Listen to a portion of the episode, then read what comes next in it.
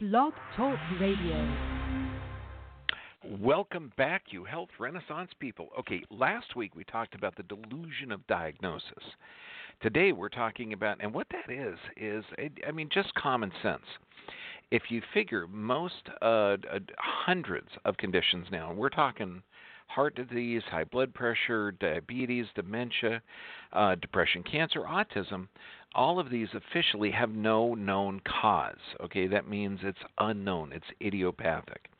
And even though they don't know what the cause is, uh, they have a plethora of therapies to do. Can you imagine bringing your car to a guy and the the guy, oh, gee, Mister, don't know what's wrong with the car, but I got a heck of a lot of work I could do on it. Yeah, welcome to psychotic medical world. Well, today we're going to talk about genetic and genetic expression because that's actually what it is.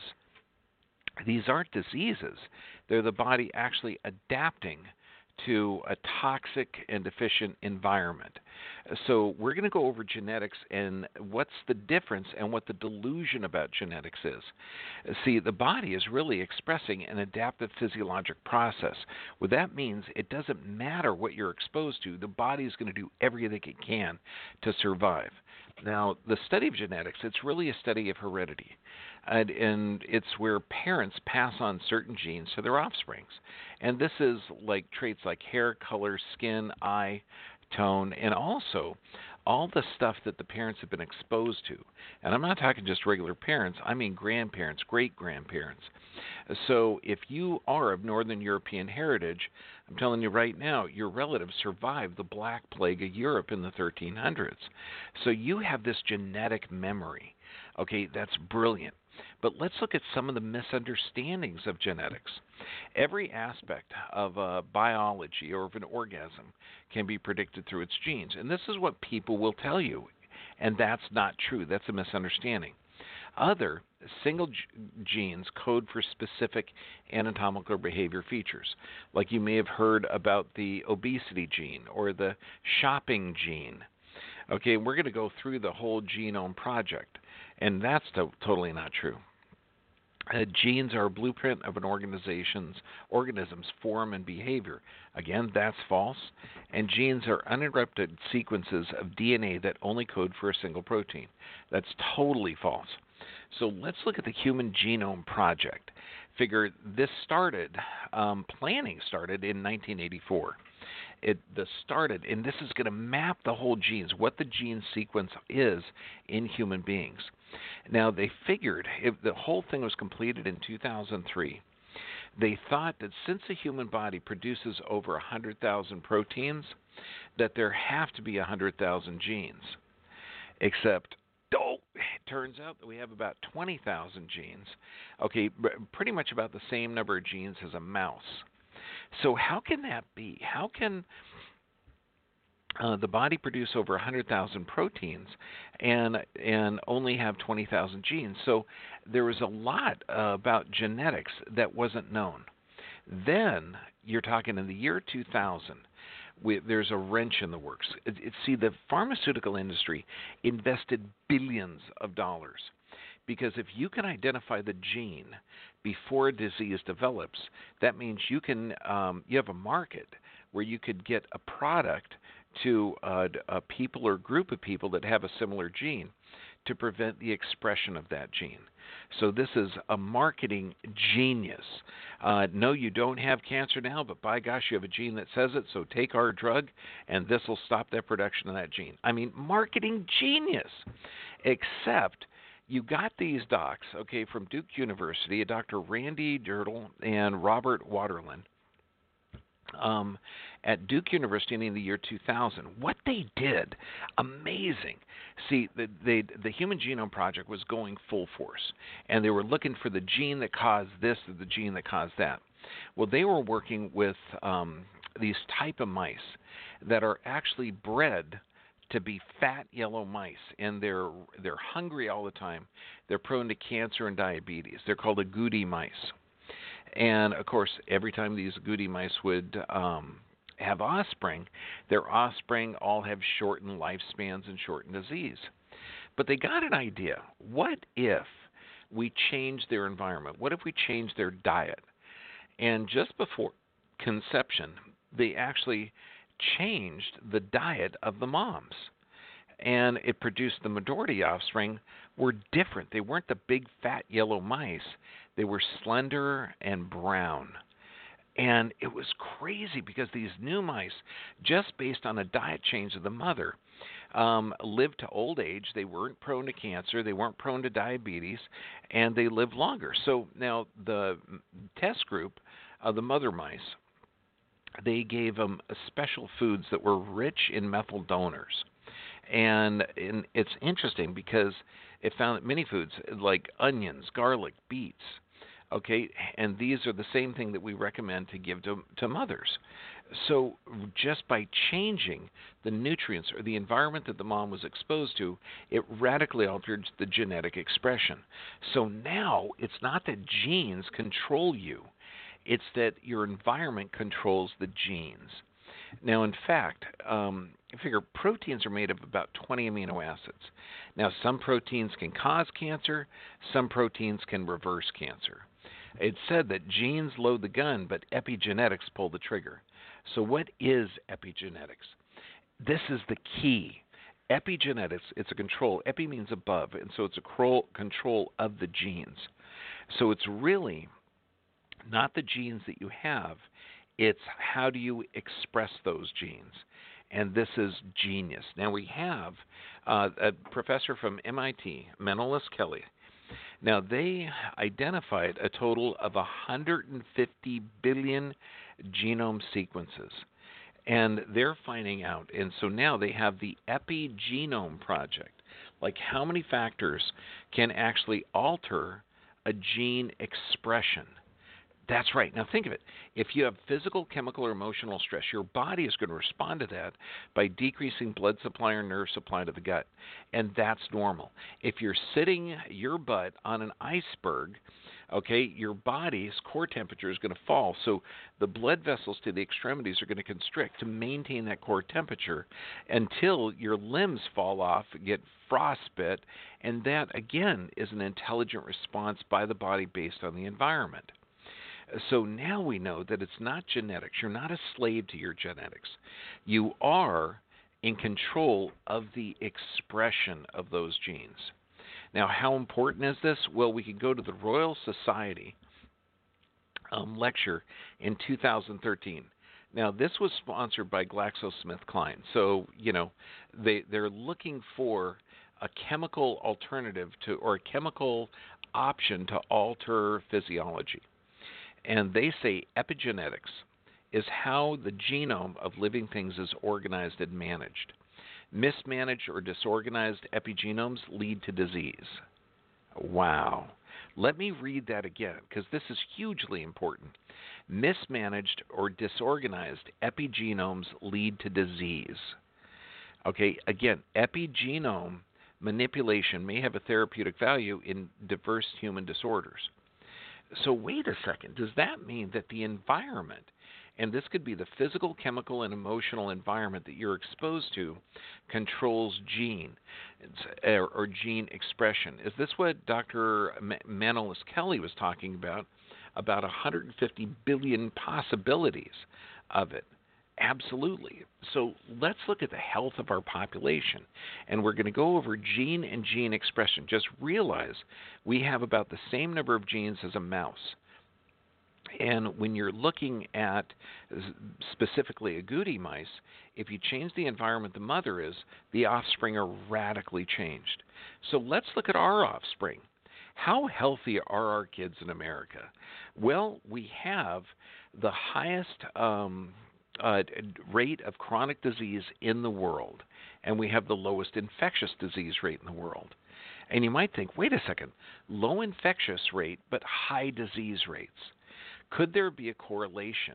Could infection be a natural immune system stimulus to allow our body to express the appropriate genes? Now, just put that in there. I know, I know that's going to blow your mind for a little bit, but let's go way back to the 1960s in that, um, 97% of children were healthy in the 1960s. This means that only 3% had a chronic illness or disease. In the 70s, it started to go down. It was around 94%. But then in the 90s, it started to explode. 1994, 88% of the children were healthy. 2006, 74%. 2017, 46%. That means that our children today in America have a 54% chronic illness or disease rate. Now, what is causing this rapid decline of health? Now, I know if you're thinking about Social Security or the health of the population or the economy, um, you should be looking at our population. Because if we have a sick, stupid, um, diseased population, let me tell you, they are not going to be good workers. And that's the decline of our civilization, and which which makes sense because America's had a good 200 year run, and we could look at other declines of civilization. We could look at the Roman, the Greek, um, all these civilizations had certain challenges. Right now, we have a huge amount of environmental and economic challenges, but right now, let's just look at the health aspect. Okay, so what could possibly be causing this decline of health in the population? Is it genetics? Like like some idiots are saying? No, because genes haven't changed in around 40,000 years. That means the genes that you're running around with are the same genes that your great great great grandfather had and the great great great great grandfather had back in the hunter gatherer days. So your genes haven't changed, but our environment has. So let's look at genetically modified organisms like like glyphosate. Now, granted, glyphosate now is a known carcinogen. They just lost a couple of billion dollar um, lawsuit that shows that it does cause cancer. And it's a mineral chelator, a patented antibiotic. It's in our water stream and system. And if you take something that's an antibiotic, anti means against, bio means life. So you're taking something that's against life although we say antibiotic like it's a normal thing. Well, this antibiotic gets in the water, gets into the gut, destroys your gut flora, and that's also not only where 80% of the immune system is, but it's also uh, where neurotransmitters for the brain function is. Now, doctors at in uh, Sherbrooke University Hospital in Quebec, they found BT toxin. Now, okay, you you might think, no, the world has gone crazy. Let me propose this to you. Um, in order to sell seeds and produce a product, they made it made a corn called BT corn, and and BT is short for this type of toxin that was secreted by the pollen. So what they did, they had an insecticide um, grown into the pollen of this corn plant. Now you're thinking, okay, now the pollen is poisonous to insects. How bad could that be for humans? Okay, well, of course, our, our Food and Drug or Fraud and Deception Association, I mean Food and Drug Administration, uh, said it's generally recognized as safe, even with no test. And they felt that it's going to be only eaten by cows. And so, how bad could it be? If it's bad for the cow, you know, the cow will get sick, but will be fine. Well, what they found is the BT toxin is actually dangerous to gut bacteria, dangerous to your body. They're finding it in babies. Uh, they're finding it in umbilical cords. That means that this poison survived the, the cow's digestive tract, survived the mom's digestive tract, went through the umbilical cord, got into the kid, and this is a potent toxin, an insecticide grown by Monsanto. So now let's let's look at other things. So we're looking at autoimmune diseases. Now this has been rampant. Now we know at the Journal of Autoimmunity, infections, vaccine, and other environmental factors. So we know for sure our population is getting sicker. Lowest infectious disease rates, yay highest chronic disease rates? Boo. Okay, so is there correlation? Does our body actually need certain infections to develop an immune system response and healthy genetic expression? Possibly. You're never going to see a study like that in today's society. So let's look at um, we know that vaccines can cause autoimmune conditions. And in fact, when you look at the Journal of Autoimmunity, they're talking about how the diphtheria, the uh, tetanus, um, polio, measles vaccine, all are linked to Guillain-Barré, which is paralysis. Uh, MMR vaccine is linked to autoimmune conditions. Even HPV is linked to multiple sclerosis. Uh, now, you might think, but the vaccines are safe and effective. Hey, right, okay. In 1983, before they passed the liability law, and now think of this there's now vaccines, if they're on the schedule, uh, there is absolutely no product liability for it. So this means that the nurse that injects you with it. So let's say since since we just read an article that shows the human papillomavirus, um, the the Gardasil vaccine is linked to um, multiple sclerosis. So let's say you inject your child with three doses of it. Um, Ten years later, child develops multiple sclerosis. We know also it's it's resulting in primary ovarian insufficiency. So, 10 years after the vaccine, your child gets um, sterile and multiple sclerosis. You trace it back, find out it was from that shot. You cannot sue the manufacturer, you can't sue the doctor, you can't sue anybody because there's no liability. This law was passed in 1986. Uh, I'd, I'd really like to have it repealed, but you know, who's paying our government? It'd be the pharmaceutical industry there. So so now the schedule that your child was going to get vaccinated in 1983 was 11 vaccines, and none of them were mandatory. Um, and by 1994, there were 18 vaccines, still none mandatory. By 2015, there were 54 vaccines. Now you're starting to get in the mandatory category because in 2010, um, they uh, forced them onto nurses, doctors, and people in the healthcare field. Those were the first, first forced adult vaccines. Then they started to wipe out the certain type of personal exemptions. Now, before that, in the 80s, every state had religious, medical, and personal beliefs. Um, now they're just passed a law to wipe out religious beliefs in New York. So forget the Constitution, the separation of church and state. Nope, we got the medical state of America. So now in 2019, we have 72 doses of 17 different vaccines by the time they're 18. What's it going to be next year? Don't know. Who cares? So let's look at other environmental factors that are triggering our alternate genetic expression. Because remember, those 54% chronic illness or disease kids are expressing those genes. They have the same genes that their great grandpa had who didn't have a chronic illness or disease. They didn't have inflammatory bowel disease. They didn't have cancer rates like we do. Forget about the autism rates and dementia. Okay, and I'm talking that little kid's great great grandpa. Okay, so now what's changed? It has not been the genes. It's been the environmental toxic exposure. So we have, you know, the toxic food. The animals are eating poisonous food. We're eating the poisoned animals. We've got the glyphosates in the water, and we're radically altering um, the vaccine level in kids. Now, if you look at human and experimental toxicology, safety studies have not been conducted to find out if the current schedule of vaccines is safe or efficacious. So let's go to the great God CDC. What do they say about genetic expression?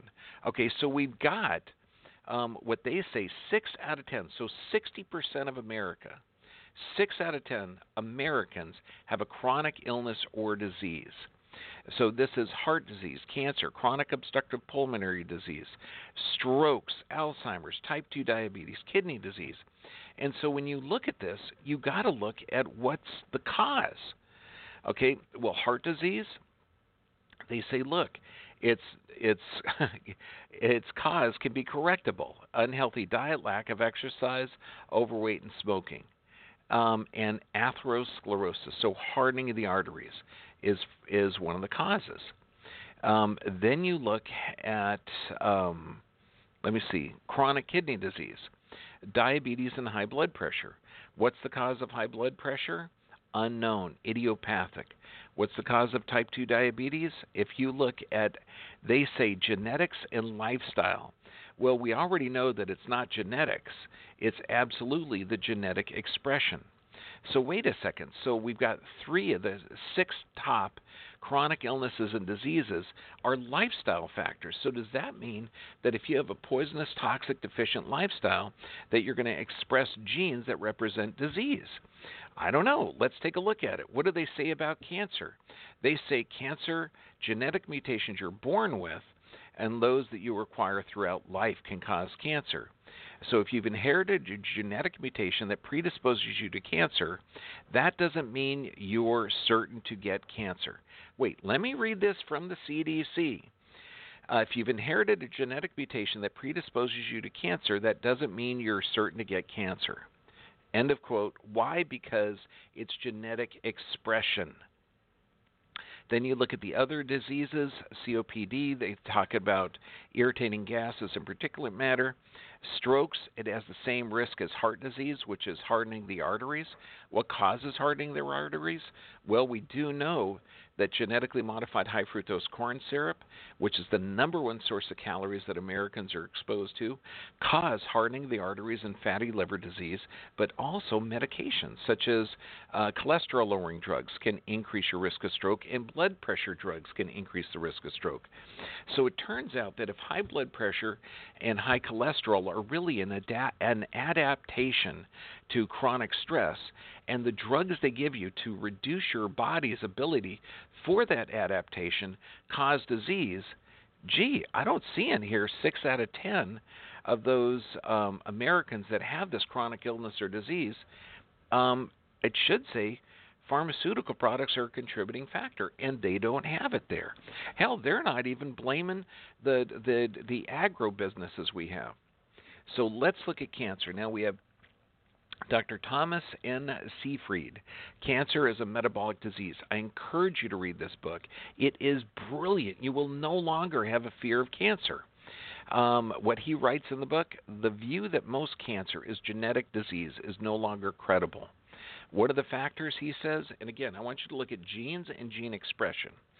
Age, viral infections, hypoxia, inflammation, environmental toxins, radiation, and carcinogens. Absolutely, that's it.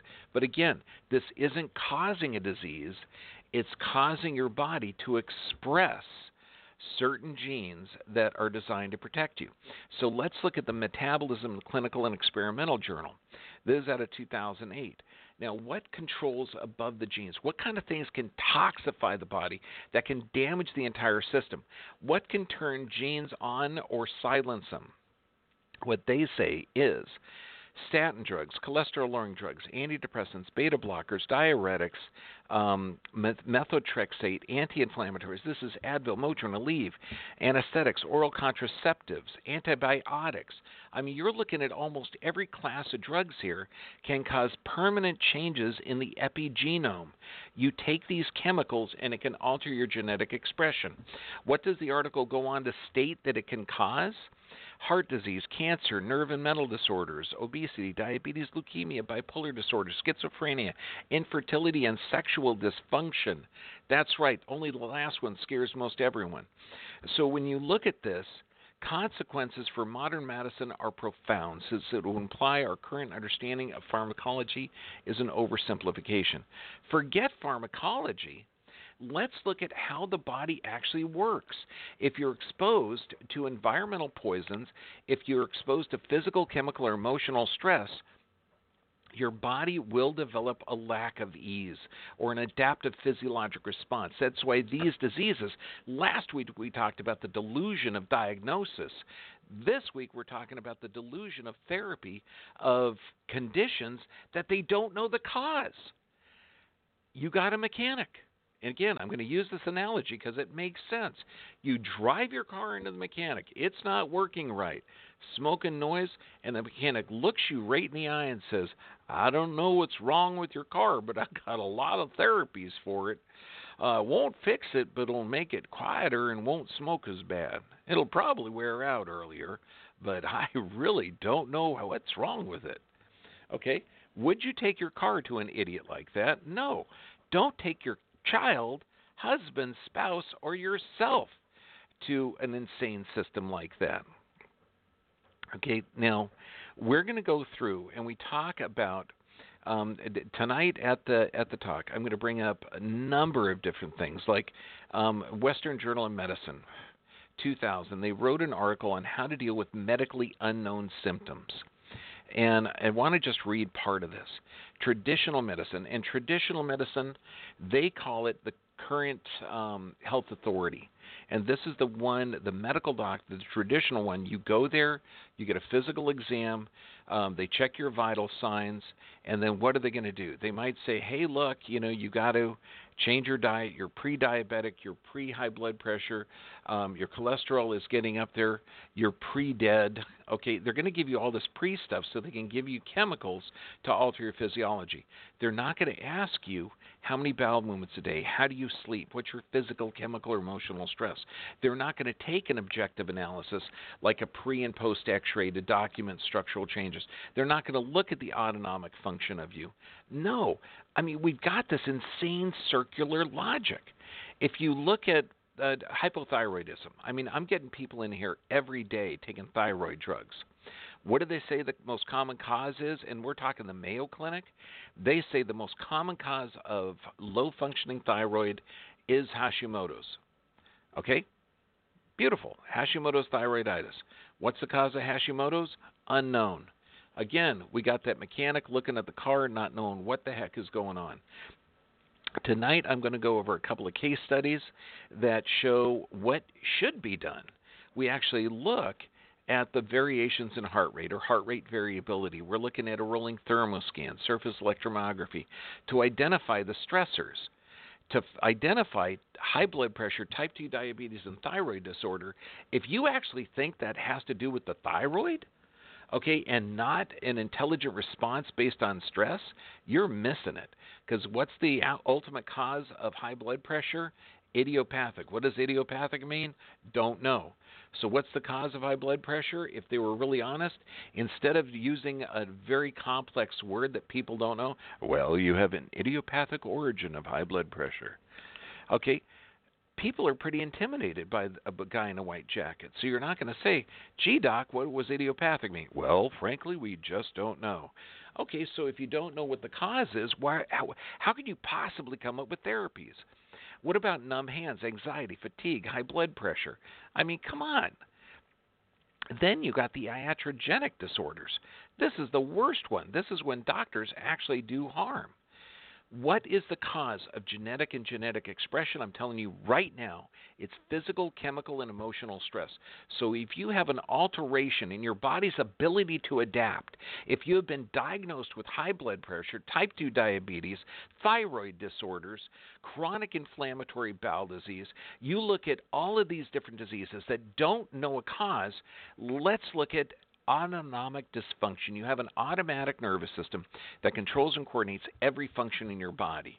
Okay, now, regardless of the ideology, and this is off of um, annual update in intensive and emergency care, the core dysfunction of underlying um, the core the cause of all these chronic illnesses or diseases in America. This is 54% of our child population, 60% of our adult population have a chronic illness or disease.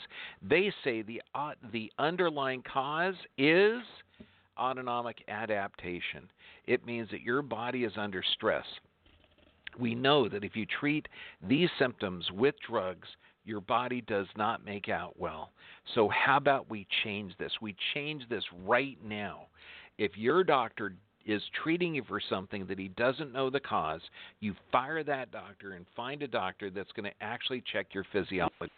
As I'm telling you right now, if you think that you have a thyroid disorder and you're not checking cortisol, which is from the adrenals, and then you might say, well, then I have a low functioning thyroid or I have adrenal fatigue. No, that's crazy. Organs don't wear out, but your body under physical, chemical, or emotional stress will. What you got to do, look at this. This is the solution organic, plant based, healthy diet. You have to get your nervous system checked. You have to have healthy nutrients in the system. You have to have good mental and emotional stability. This means prayer and meditation, regular exercise, and sufficient rest. We're going to have all the data tonight live on Facebook. It's going to be posted next week on YouTube. Please look at this, share it this. If you've been diagnosed pre-diabetic, pre-high blood pressure, pre-inflammatory bowel disease, let me tell you right now you are pre-dead also. That means you're alive. Appreciate this life. Look in the mirror, smile. This is Dr. John Bergman, your health advocate. God bless you, and I love you.